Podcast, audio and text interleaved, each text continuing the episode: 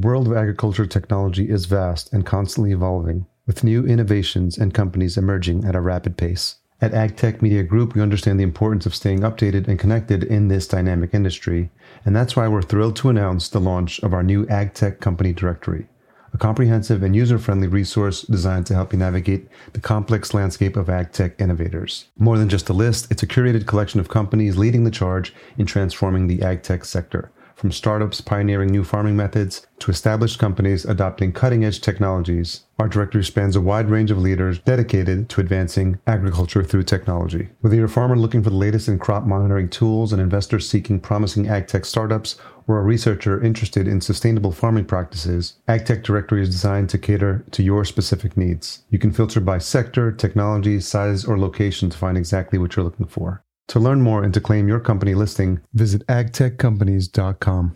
If you are starting a vertical farm and don't know where to begin or which technology would suit your needs, then reach out to the experts at Cultivatd. As indoor farm brokers, they help connect you to the right technology and ensure your project is successful. Best of all, their service is free because they work on behalf of their partners. Visit cultivatd.com to learn more. And that's spelled C U L T I V A T D.com or click the link in the show notes. And that's really when it got me, you know, started thinking that, you know, maybe if I start with a different crop that can overcome all of these hurdles that the leafy green companies have faced, you know, maybe there is a, a viable business model, uh, a company, an interesting business model that's not just about, you know, being a cent cheaper than competitors, but, you know, something more um, exciting.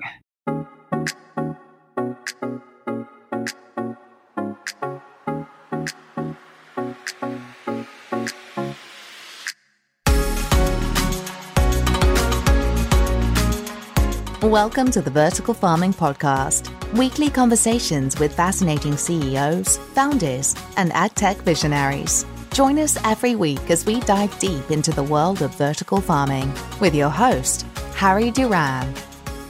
Vertical Farming Podcast, Season 3, welcome back.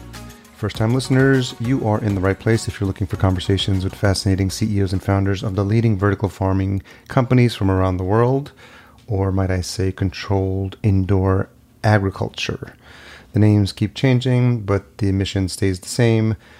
Find stories from folks who are doing great things in this industry that I'm learning more about each and every day. So I appreciate you taking the journey with me. In case you missed last week's episode, we had a great and fun conversation with Charlie Guy. He's the CEO and co founder of LettUs Grow. And having connected with Charlie in the early days of the podcast, it was great to finally get some time on the calendar with him Make sure you check that out. This week is a long anticipated interview with the CEO and co founder at Oishii Berry, Hiroki Koga. Oishii's been making a lot of waves recently, and it's no surprise to anyone in the vertical farm industry that they're doing something really interesting, specifically with strawberries and their omakase variety.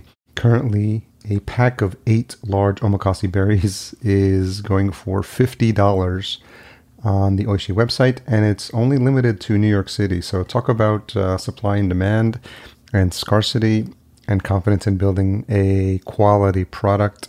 This ticks off all of those. And as you listen to this interview, you'll discover why. It was a really, really interesting conversation with Hiroki. What they do at Oishii is grow the best fruit in the world by deploying groundbreaking vertical farming technology that is pushing the bounds of agriculture. Today, Oishii and I talk about the origin story, naturally. I'm always curious about that, and how they became the first in the world to grow strawberries in indoor vertical form at commercial scale. Hiroki reflects on the lessons he's learned throughout his entrepreneurial journey, with a shout out to those who have influenced and inspired him, and talks about the importance he places on living up to the quality and standards of the Oishii brand. And more specifically, as you hear the conversation, it's also a reference and a reverence for the Japanese culture and the craftsmanship that goes into growing a strawberry, which I found fascinating. And finally, Hiroki shares his excitement for future expansion of the business and what excites him most about the future of Oishii and the industry.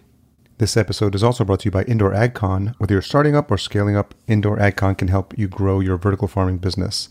Live and in person this year, the premier trade show conference for vertical farming and controlled environment agriculture heads to Hilton Orlando from October 4th through 5th. You can explore an expo filled with new product releases and business solutions, attend idea packed educational sessions led by top CEOs and thought leaders, and connect with peers and potential business partners at their networking events.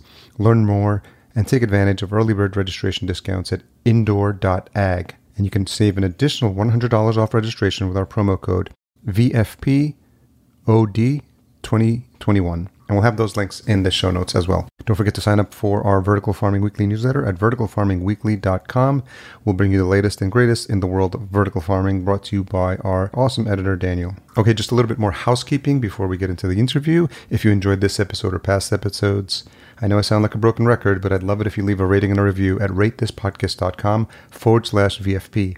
If you've been listening for past seasons or just are new to this season, it's a great way to let me know what you think about the show and anything I could improve or anything you're looking forward to or guests you'd like to hear on this show as well. All right, enough of that. Let's get into this conversation with Hiroki. So, Hiroki Koga, co founder and CEO at Oishii, thank you so much for joining me on the Vertical Farming Podcast. Thank you for inviting me. I'm a big fan of this podcast, and you know, I think you guys are doing a great job, really, you know, educating people who's in this industry, but also outside of the industry. And I've been able to personally learn a lot, you know, just being able to hear opinions from leaders in the same space. So, um, thank you. I'm really grateful. I appreciate that, and it's always valuable as a podcaster when you can speak to someone who's actually listened to your show because as you might imagine as a creator you know you're always wondering you're creating content putting it out into the ether and you're wondering you know is anyone listening to it? Um, you know painters artists writers you know we all want to know like we're creating something. Is it adding value to anyone or should i keep doing this? So sure. is for you in early days is there anything that you would call a hobby or passion that you remember from like your youth uh, that put you in the creator category in the creator category, you know what? I grew up in a normal family in Japan, and you know, none of my family members were engineers nor really artists. So I don't specifically recall, you know, any scenes where I would see myself as a very creative person. But um, you know, one thing in my childhood that really affected my career path was my experience of living in Europe for a few years when I was a kid.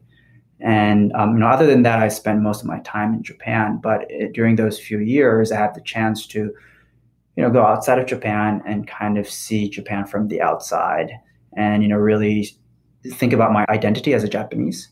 And you know, when you think about you know other students who are in that international school coming from all you know all different countries and japan kind of had this unique position of having you know companies like toyota Sony, and then like things like Pokemon or you know Dragon Ball in my generation.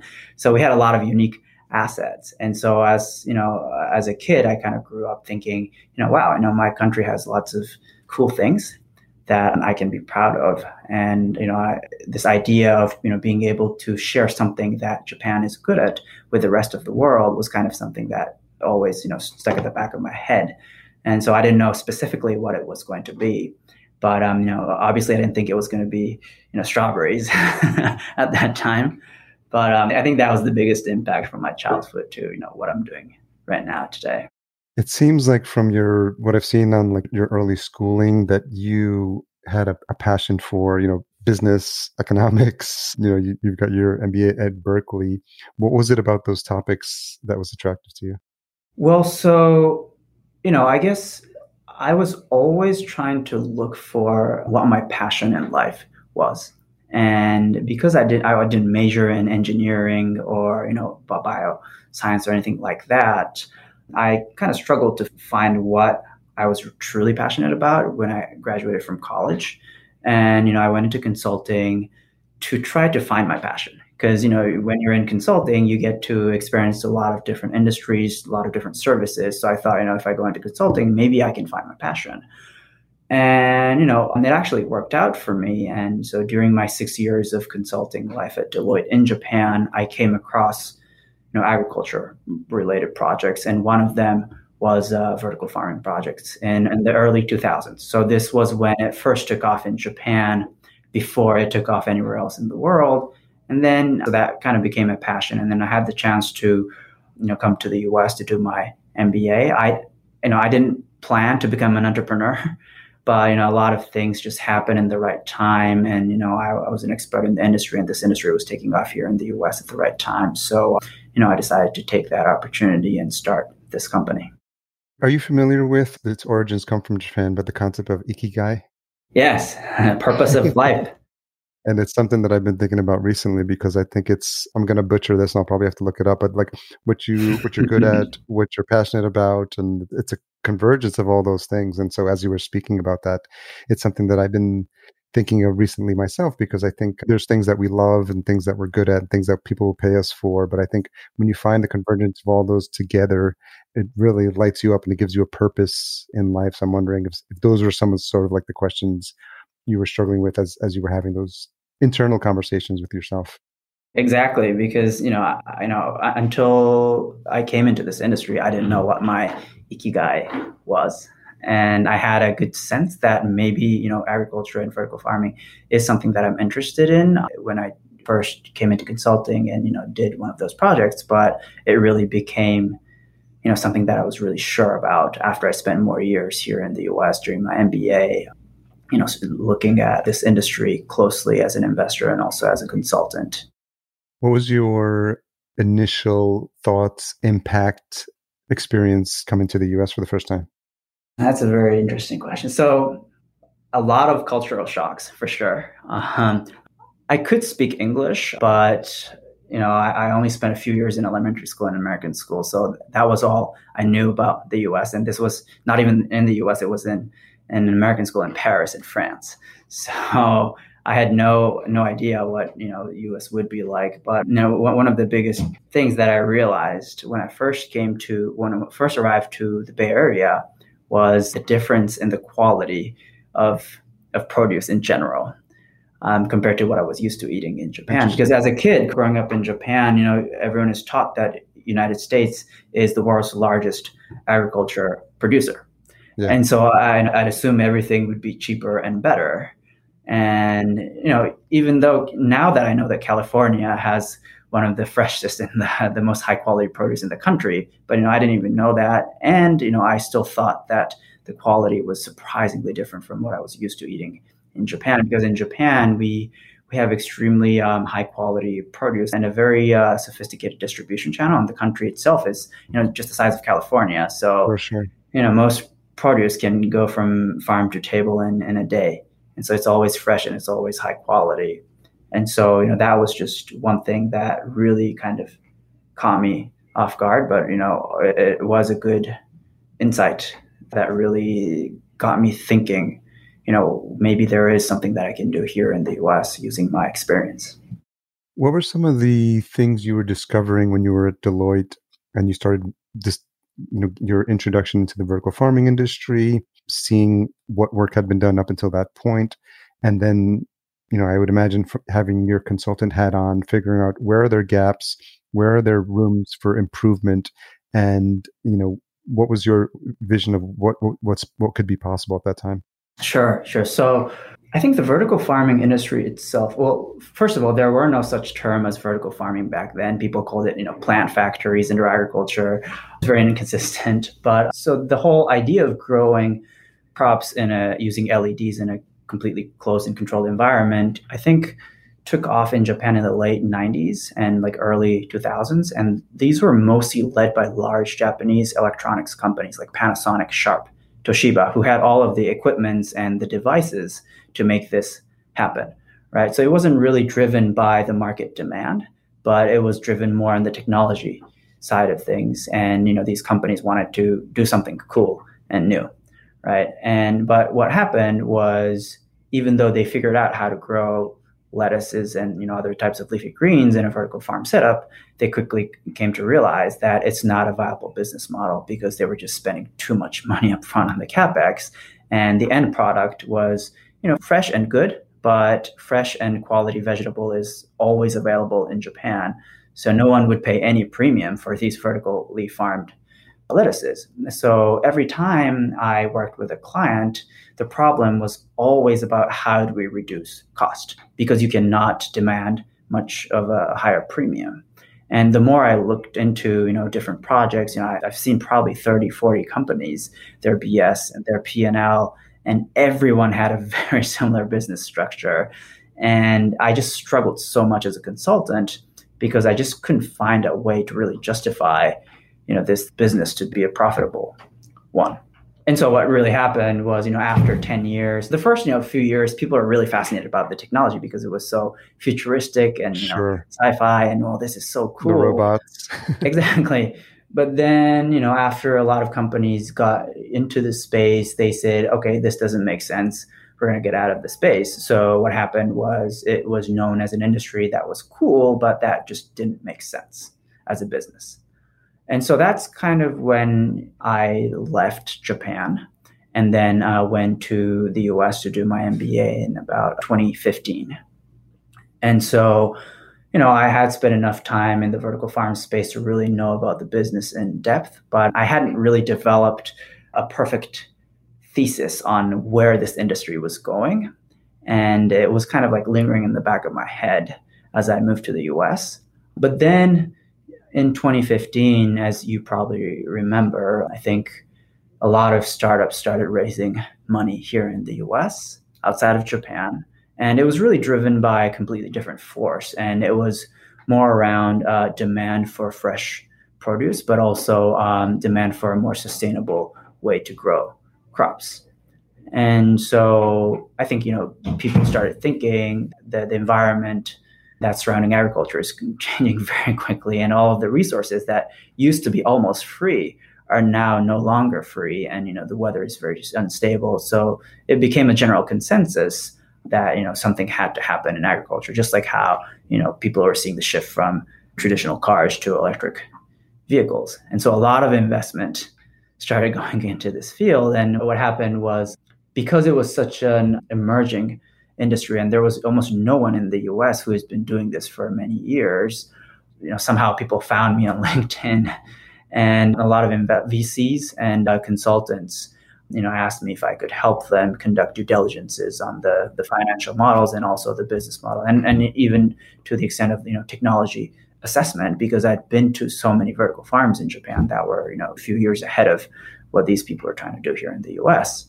And so, you know, I kind of got to see both the, the, the Japanese market that kind of failed, and then the emerging market in the U.S. that was driven by a completely different type of force, but they were all you know using relatively similar technology, and that really helped me you know think through where this whole industry was going and what it takes to succeed in this industry.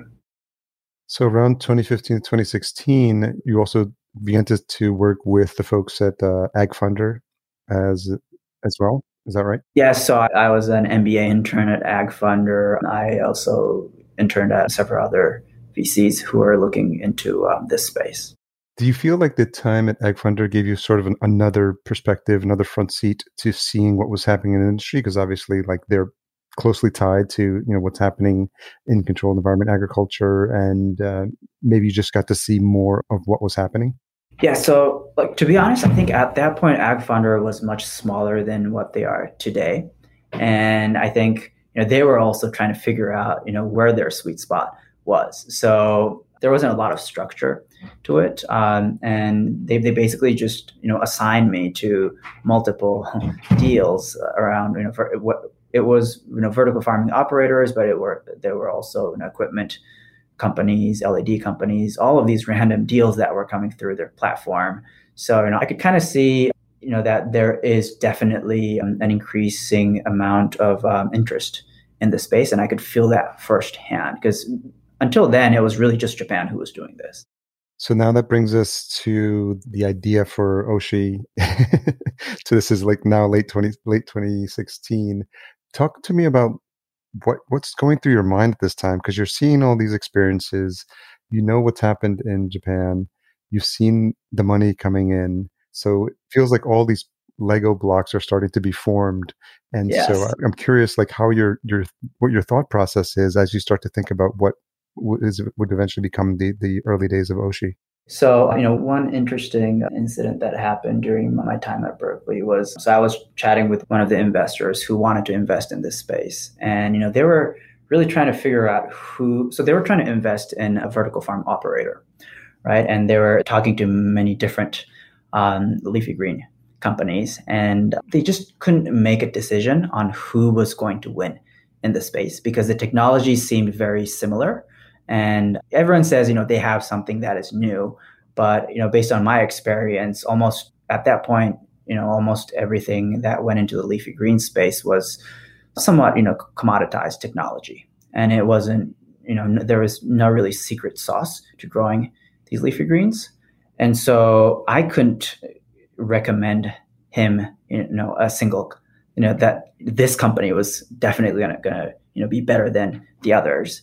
And so where we kind of ended up was, you know, when we think about 10 years, 20 years out, you know, who's going to succeed in the leafy green space is the company who can raise the most amount of money and who can produce a head of lettuce one cent cheaper than the competitors because it's really hard to create differences in the flavor and the products were already pretty good.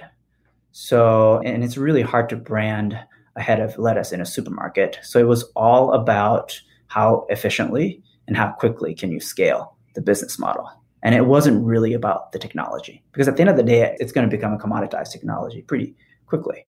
It's hard to convince the consumer of the differences. I mean, they, the average consumer could probably tell you three or maybe four types of different lettuce. You know, there's romaine, iceberg, Bibb, I don't know. Maybe, yes. You know, at that point you start getting into like the fancier varieties. But from a taste perspective, to your point as well, there is a dim- law of diminishing returns at some point where you're just like, it's, you know, as a consumer, they're thinking, well, it's going in a salad anyway. So it's not like I'm like tasting each leaf of lettuce as it's being eaten and I can I have a discerning. And you, you also have to accommodate for people's palates. Like most people's palates exactly. been, are not refined, so to speak. Exactly. So our conclusion was that you know the winner of this space is going to be the person who's going to be able to raise that kind of money. So you know that was the interim solution. But then so i started thinking okay that was not a thesis that i was expecting or you know where i wanted th- this answer to come out. And so you know i started thinking and took that question and, and took it a little bit one step further and thought okay who is going to become the largest vertical farm player um, you know, beyond leafy greens. Like, let's assume that you know there's a way to grow crops beyond leafy greens. Sure. And then what does the end game look like? And that's really when it got me, you know, started thinking that you know maybe if I start with a different crop that can overcome all of these hurdles that the leafy green companies have faced, you know, maybe there is a, bit, a viable business model, a company, an interesting business model that's not just about you know, being a cent cheaper than competitors, but you know, something more um, exciting, right? And so when I thought about what did not go well in Japan, there were three things. One was first of all, it was extremely hard to make profit with, with these products in Japan, especially because the competing products or the conventional products were already pretty good. And so because people could not generate cash flow, positive cash flow, people had to keep on raising equity financing. And it's really tough to keep on building large facilities on equity finance. And so, you know, until you generate positive cash flow, you can't really quickly scale the business. So I thought that was one big problem. So I thought, you know, if I'm starting this business, I need to start with something that can generate positive cash flow from the first facility. So we can prove to investors and bring in more money and you know, scale very quickly. And the second thing was, you know, everyone is selling leafy greens. So, you know, I need to start selling something beyond leafy greens. And then also, you know, let's start with something that is really challenging. But if we unlock that crop, we might be able to unlock a lot of different crops. So that was, you know, the, the second point. Let's start with something that's hard. And then the last point, which was really critical for me, especially when I thought about you know the long term game like 10 years 20 years out it was really about something that could be branded because at the end of the day you know even beyond leafy greens i think the technology will become obsolete so even you know strawberries and tomatoes you know in 20 30 years i think everyone's going to be everyone in the space is going to be able to grow these crops. And at that point, what's really going to differentiate, you know, a successful company from the others is brand. And this was very clear to me, especially, you know, as we were seeing, you know, how Tesla was scaling their business. And it was interesting because one of um, the articles that wrote about us kind of used that analogy and, you know, compared us to how we're expanding our business, banking on branding, just like how Tesla successfully branded their product. Because when you think about electric vehicles, you know, in 2010, I think besides Tesla, there were a few other companies who were in this space. So like Nissan had Nissan Leaf. Um, it's kind of funny that the name was Leaf, but uh, yeah, I actually and, test drove a Nissan years ago. yeah, and but the biggest difference between those two products was that Nissan Leaf was a sustainable product, but in terms of the quality of the product, it wasn't that much better than what was already out there. It was cheaper, it was much more affordable, but nothing really surprised people beyond the fact that it was running on electricity.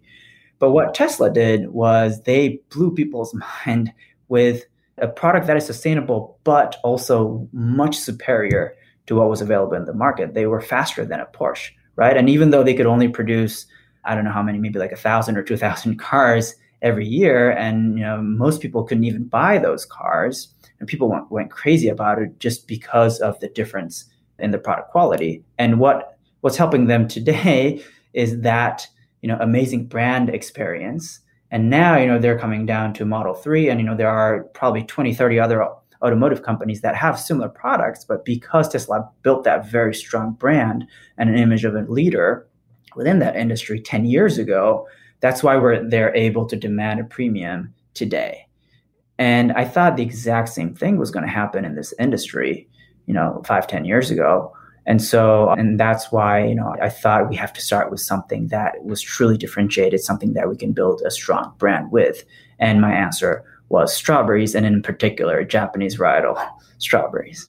Lots of things to unpack there. Um, something you said was that you wanted to tackle this problem because it was hard. Mm-hmm. Where does that mindset, that ethos, that work ethic, like where does that come from?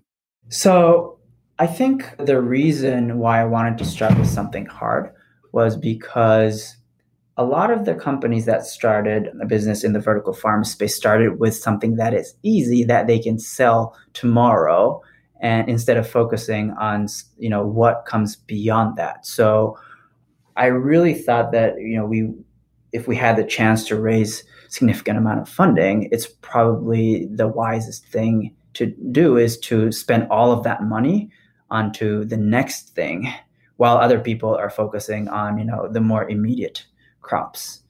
And so that was kind of the thinking behind everything. And and also, you know, growing up as a kid in Japan, you know, strawberry is the king of crops in in Japan and it's where all of the farmers want to end up in their career. People start oh, with really? leafy greens, you know, easier product, but crops like tomatoes and strawberries are where you know you can really put your you know all of the learnings that you've you've learned as a farmer for you know 20 30 years and really adjust all of the environment adjust the way you grow them. Your and everyone has their proprietary way to grow strawberries and you know they want to brag about the quality of their strawberries how they're superior to anything else that's you know available in the market. So it's like a farmer's dream crop. And that's kind of you know what inspired me and you know why i thought you know maybe if we can start with this crop and really conquer this crop everything else should be much easier is so in Japan is is it are they recognized you know certain brands in terms of strawberries or certain farms that that you know that these yes. taste different than the, than these others? So I, this might be a little bit uh, unbelievable, but uh, in Japan, so you know J- Japan has also uh, states, so we call them prefectures, but every prefecture has their own strawberry breeding program, oh, wow. and they're competing against each other right? And, and, so Japan owns more than 250 different varieties of strawberries, and wow. this, this, is more than majority of the entire you know, strawberry cultivars that's available on this planet. But it's really a competitive market. And you know, if you have any Japanese friends, you know, I, would encourage you to ask them if they can name certain brands of strawberries, and I guarantee they can name at least three or four that they like. So, your, what are some of your favorites? I actually have so so the most typical one is called Tochiotome. And so these are very popular because the patent is already expired and any farmer can grow them. But one of the most popular ones are called amaou, which is grown in the southern part of Japan, and it's only grown in this you know specific prefecture in Japan. And I think that's one of the people's favorite these days. But you know, if you go to the supermarket and what it says on the package is not strawberries, it has a, the brand's name on it. So I think in this country, you know, people recognize Driscoll's and you know sure. maybe one or two other brands, but in Japan, you know, it's it's I think it's it's much more relevant to people when you know they talk about brands of strawberries. It almost sounds like what wines come to mind, like, yes. like the Bordeaux region or yes. Champagne. Like you're you're talking about where it was grown and and everything that's inherent in that culture makes up like how that tastes. Very very similar. So I think we have a very interesting culture when it comes to fruits. So instead of you know gifting wines, people would gift fruits. And you know, if you go to department stores, there will always be a section where they have very expensive fruits that is grown in, in a certain way. And they'll have stories behind, you know, how it was grown, who grew them, why it's so good. And, you know, people would gift them to their friends and families. And, you know, if you're the recipient of the gift, you would really, you know, read everything that's in that box and try to understand what it is and really appreciate where it came from. The more you talk about it, the more it makes sense that this is where you would end up because you know this is the, the culture where you know something like a fruit and strawberries was prized. So when did you realize that this was an opportunity in this industry? And when and then that coupled with with you being the person that wants to bring this forward Sure. So right after I came to the US, you know, I clearly saw a huge opportunity in growing, you know, quality vegetables and produce or fruits here in the US. And, you know, strawberries was obviously, you know, one, one of the top that was on my mind. And so when I started thinking about, you know, starting Oishii, the first thing that I did was I got an importer license for strawberries. And because I didn't have money to build a whole vertical farm here, I decided to buy a bunch of you know, high quality strawberries in Japan and basically packed my entire suitcase and flew to New York. So at that point, it was just myself and my co founder, Brendan. So we filled our bags with strawberries. We found a hotel that had a full size fridge in Manhattan. We filled the entire fridge with Japanese strawberries. And then we spent the next three days, you know, literally going from the bottom of Manhattan walking all the way up to you know around Central Park, just wow. knocking on doors of restaurants and supermarkets and people, you know, who would be our, our future customer, just to get their reaction. You know, if we were to sell these strawberries throughout the year, and you had access to these strawberries, how much would you pay, and you know, how many of these berries would you buy? And so, and the reaction was just really overwhelmingly positive. And so that was really the moment we knew that this was something that could take off if we could figure out how to grow them in a vertical farm. How many strawberries are we talking about that you put on the plane? I don't know, probably a couple thousand or wow or a few thousand strawberries and i mean yeah we've probably visited more than 40 50 restaurants and hotels and retail buyers in a matter of three, three, four days. So yeah, we, we just did cold calls on to you know, all, all of these Michelin restaurants in Manhattan.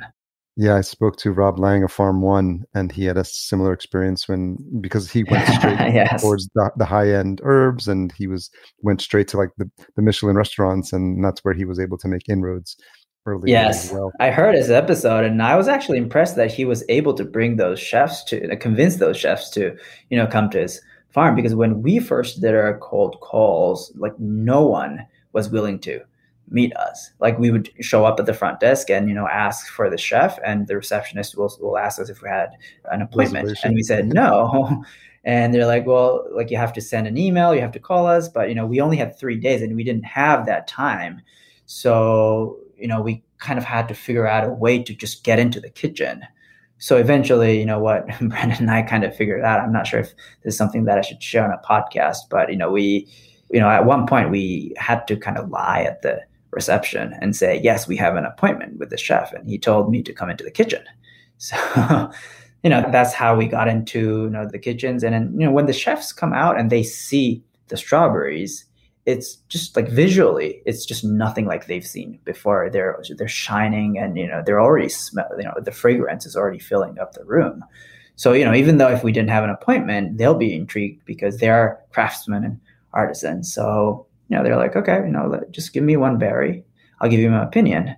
And then you know once they bite into the strawberry, their facial expression, like you can tell that they're just blown away. And you know, so some people are like, you know, I want this from tomorrow. How many can you bring?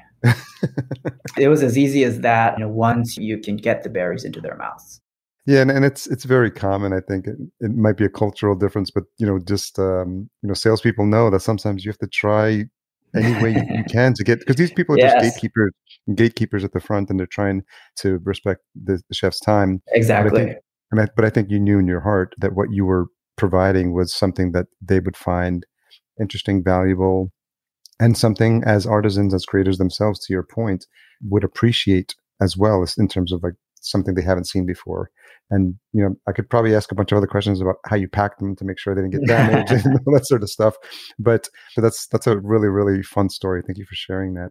So now you've figured out you have something here. People are interested. Uh, now talk about formation of Oishii, and then early days about what's the strategy because you could have gone the route as anyone else did. Here's our product, begin offering it. But I think, you know, being in stealth for so long, I'm assuming that was part of the strategy as well. So talk a little bit about what your thinking there was. So in my second year of MBA, you know, I decided to start this company.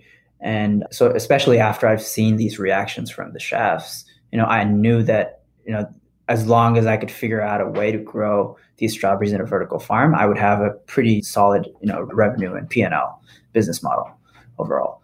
So the next thing I did was, you know, using all of my network during my time at Deloitte, I contacted a lot of expert farmers in Japan who's been, you know, trying to do something similar in the indoor agriculture space. And then also uh, we partnered with a lot of university, leading universities in Japan who were mostly funded by these, you know, thanks to these electronic company giants who's been basically, you know, dumping money into these universities. So research was you know going on even though the industry didn't take off quite well. So you know we did a lot of open innovation initiatives and we brought all of these bits and pieces from different universities and from different farms together to really figure out end to end how can we grow strawberries from you know seedling all the way to you know going through flowering stage making sure that they produce enough flowers and the flowers have enough pollens and then you know we can operate bees effectively to conduct pollination and the end product actually tastes good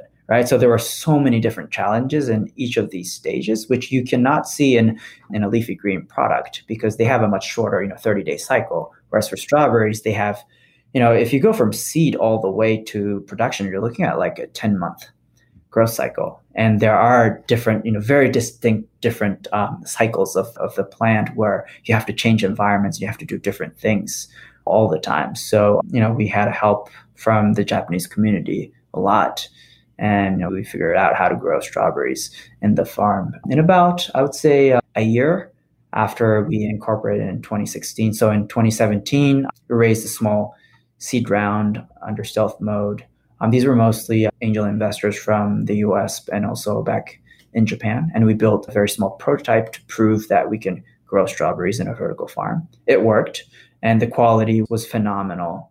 And so you know, we started using those to start talking to chefs and you know get commitments for their sales if we were to expand our facility.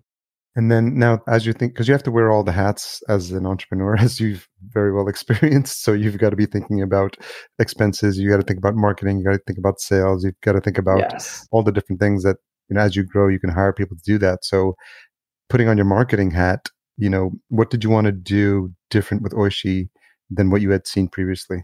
Yes. So I, I think the most important thing for us was not re- not the early revenue, but, but making sure that we live up to the quality and the standards of the brand that we wanted to build.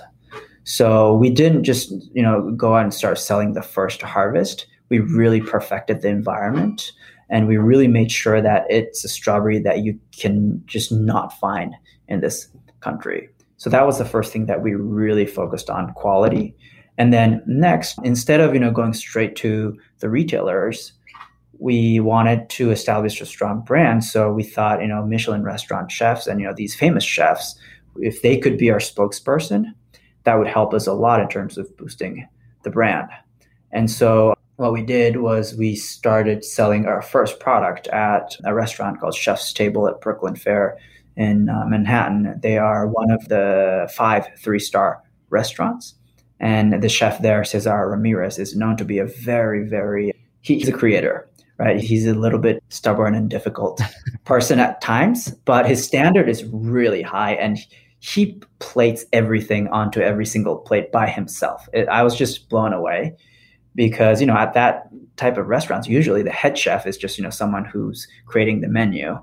and you let everyone else do do the work but he is just you know so proud of what he's doing and he just cannot let other people handle things so he was plating everything on his own and so we thought you know this is where we need to start. And you know people who dine at those places have a very fine palate and you know a lot of people have been to japan as well and so they're familiar with you know the quality of the fruit. So we started there and then you know we even though we didn't have a lot of supply you know we had just enough to start selling at chef's table. And the word just spread really quickly.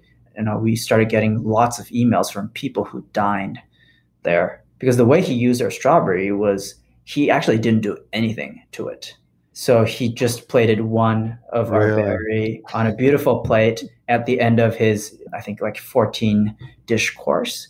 And at the end, it was just omakase berries. And so, yeah, I think it was very impactful. And we just started getting a lot of emails. And, you know, that's kind of uh, how we started in terms of selling our product given this is only an audio podcast, we're going to invite the listener to use their other senses. But for people who have not experienced like an omakase berry, like how could you even come close to describing what that and, and who are just used to, you know, the obviously the regular strawberries we've had here in the states for years? How would you compare? How would you describe it? So the way the the chefs describe our strawberries is First of all, they say that the aroma and the fragrance is just completely different. So, if you were to have one tray of our berries and leave it in a room for, let's say, five to 10 minutes, anyone who would walk into that room would realize that it's, the room is smelling like a strawberry farm, basically. Actually, you know, even more than a strawberry farm here that you can find in, the, in this country. So, the aroma is just exceptional. And, you know, considering that 70% of your taste consists of the aroma. You know that is extremely important. And the other thing is is the sweetness. So we have um, two to three times more sweetness in our strawberries compared to what's available on the market. And I think the last thing is the texture is very soft and creamy.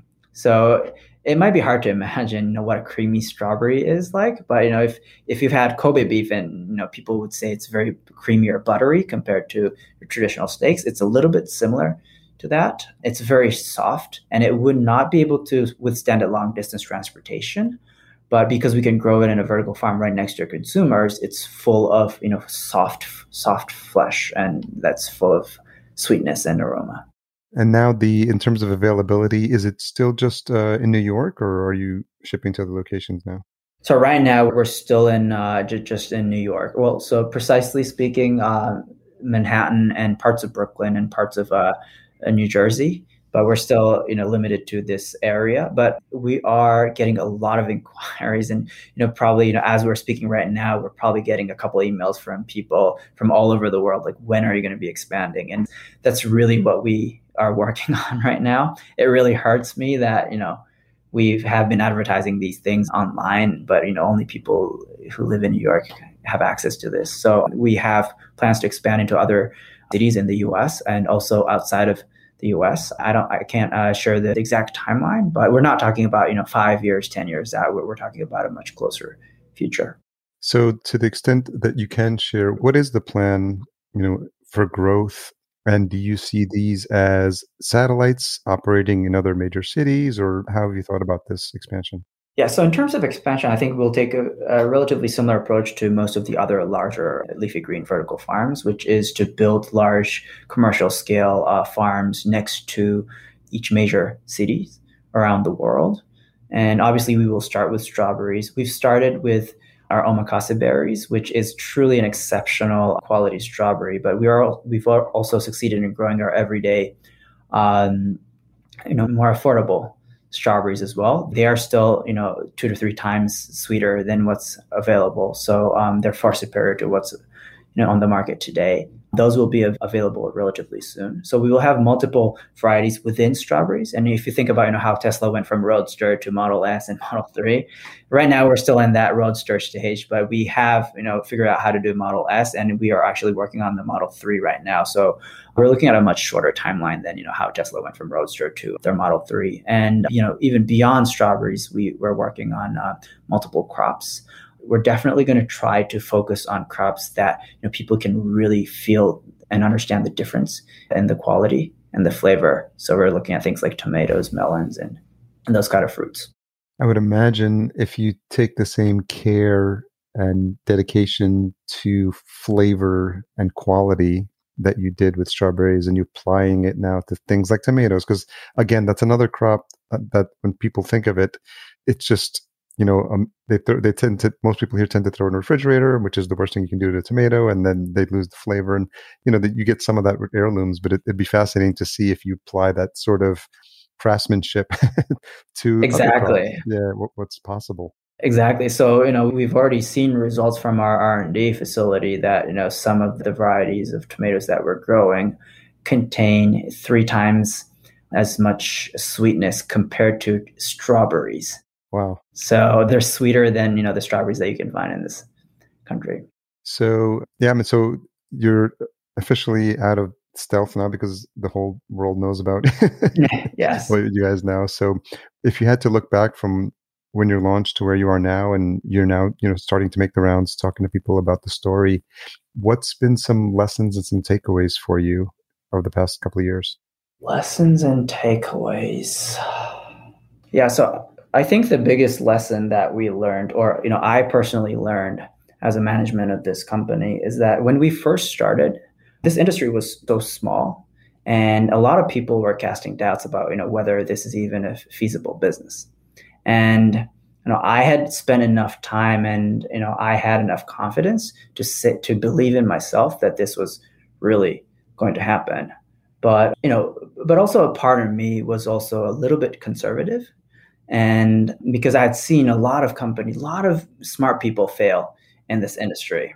And so when I was planning my strategy, let's say my long term strategy, three, four years ago, I did not have enough mind space to think about what do I have to be uh, doing um, now that will save me in five, six years later because I was, you know, really focusing on, you know, perfecting the quality and doing what I can do today right versus, you know, allocating that the money and the resources to something in the future.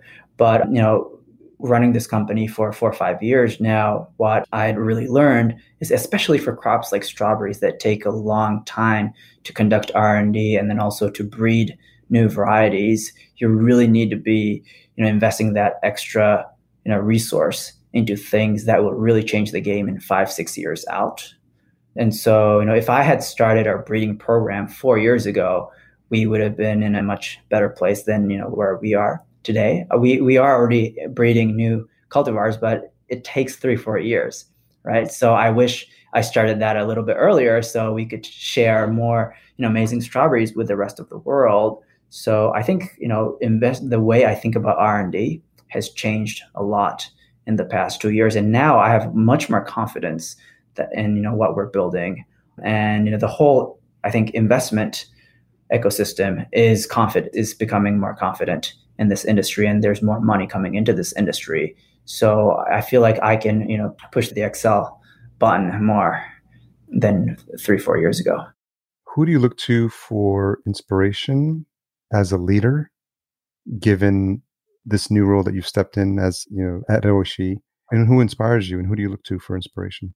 Yeah, that's a very good question because I you know, I've this was a question that I've always asked myself the past, you know, four years because it's my first company, and every day I'm dealing with an organization that I of a size of an organization that I've never run before, right? But you know, the interesting thing is after asking this question to myself and trying to you know mimic you know the way other great leaders have kind of steered their company it really didn't help me because at the end of the day, I realized that I'm a different person.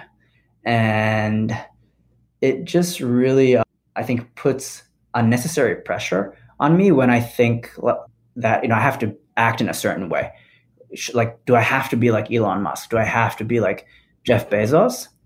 I think, and I, I come to realize that that's not a very healthy way. And instead, and, and you know, because when you're in that mindset, you really try to kind of force yourself to be someone else. Yeah. And it, while it's important to improve your skill set as a management, I realize it's, it's very unhealthy. And what I found to be much more effective is to admit what I'm capable of doing, what I'm good at, what I'm not good at, and be very transparent about it with the team. And you know, I always tell my colleagues that you know I'm you know, all of the people that we've hired recently, all of the management are much more talented than me in everything that they do. And the only thing that I have confidence in is my passion for this industry and my experience in this industry and you know my knowledge and how I think this industry is going to trend. Like that that's my strength. Right. So, you know, these days I try to be a little more relaxed and just try to be myself, be a little more authentic and instead of trying to be you know this ideal leader that i think people you know see as an ideal leader but that's not necessarily the case. That makes a lot of sense. What's a, a tough question you've had to ask yourself recently? Recently? Well so you know if you call one year ago recent i think one of the biggest decisions we had to make as a management during covid i think very similar to other companies was do we go into you know a conservative you know sh- shelter mode to secure runway and you know size down the organization? Or do we you know try to keep on hitting all the milestones? And it was really a difficult decision because when covid hit we had no idea where this was going to go. And so we discussed a lot. Almost all of our investors told us to size down the company and to secure more runway because everyone was really scared that you know we might just run out of cash right?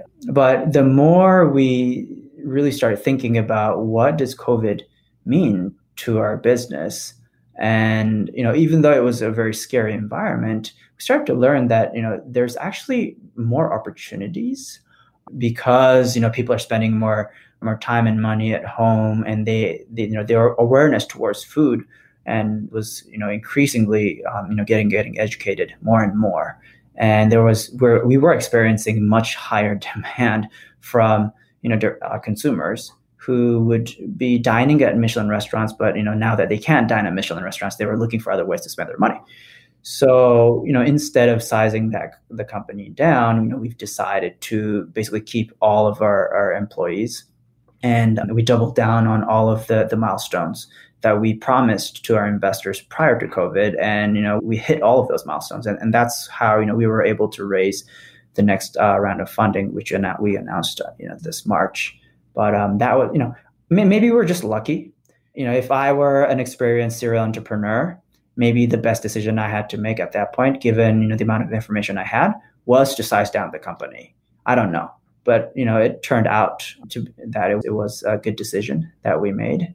And because of that we made tremendous progress. And you know as a matter of fact our, the number of our employees tripled in the past 12 months. Wow. And, and revenue you know more than tripled. So i think uh, you know hindsight is 2020 but you can look back and if you were able to navigate the company through what is arguably one of the most challenging environments in a century for most business owners and the fact that you're able to weather that and come out ahead i think gives you resilience and shows you what's possible and what you're capable of as a leadership team. So I think it, it sort of gives you that boost of confidence that it almost like if you can make it, if you can make it through COVID, you know, then anything else is probably not going to be as as intense. So congratulations. I'd like to hope so. Thank you. Well, Hiroki, I really appreciate your you sharing your story. It's really entertaining, and I was really looking forward to this conversation. And I, am excited to be sharing it with my audience. And so I appreciate you taking the time, and uh, it's really fascinating to hear what you've built, and exciting to see what you have planned for the future in terms of making Oishii a, a standout company in this space. And I think it's going to be a model that uh, a lot of people are going to be looking at closely and trying to emulate. I don't know how much success they'll have because it seems like you're definitely a few steps ahead. I'd like to hope so. Yeah. And so if people want to learn more, they can go to oishii.com. That's O I S H I I.com. And the company and the marketing team's active on socials as well. Yes, I think we make a lot of announcements on our Instagram. So every time we expand our delivery zone or you know we ex- expand into a different region, I think that's where we're going to announce everything first. So you know if you're interested in you know when your city is going to be within our delivery zone, I think Instagram might be the best place to to follow. Okay, we'll make sure we have all those links in the show notes as well. So thanks again for your time. I really appreciate it. Thank you so much, Harry. That was so much fun. Such a great conversation with Hiroki. Thanks again, Hiroki, for coming on the show, sharing your story. I know that your time is in demand now, now that you're out of stealth mode, and uh, a lot of people are starting to experience what Oishii is all about. So grateful for that. Full show notes available at verticalfarmingpodcast.com. Thanks to our season three title sponsors, Cultivatd. If you're looking for a vertical farm and don't know where to start or which technology would suit your needs, reach out to them today. Best of all, their service is free because they work on behalf of their partners. Learn more at cultivatd.com, and that's spelled C U L T I V A T D.com. Just leave out the last E. Indoor AgCon is coming up in October. Learn more and take advantage of early bird registration discounts at indoor.ag and save an additional $100 off with our promo code VFPOD2021. Podcast production and marketing provided by Fullcast. Sign up for a free podcast brainstorm at fullcast.co forward slash VFP15. If you think your company would benefit from a podcast or have questions about starting the process, that's a great opportunity to have a chat with me and my team. As a reminder, if you're enjoying the show, please leave us a rating and a review at ratethispodcast.com forward slash VFP, and we'll be sure to read those out on future episodes. Join us next episode for my conversation with David Cohen, CEO of Fluence. Until we meet again, here's to your health. Thanks for listening. To read the full show notes for this episode, which includes any links mentioned in the episode, as well as a full show transcription, visit verticalfarmingpodcast.com. There, you can sign up for our email list to be notified when new episodes are published.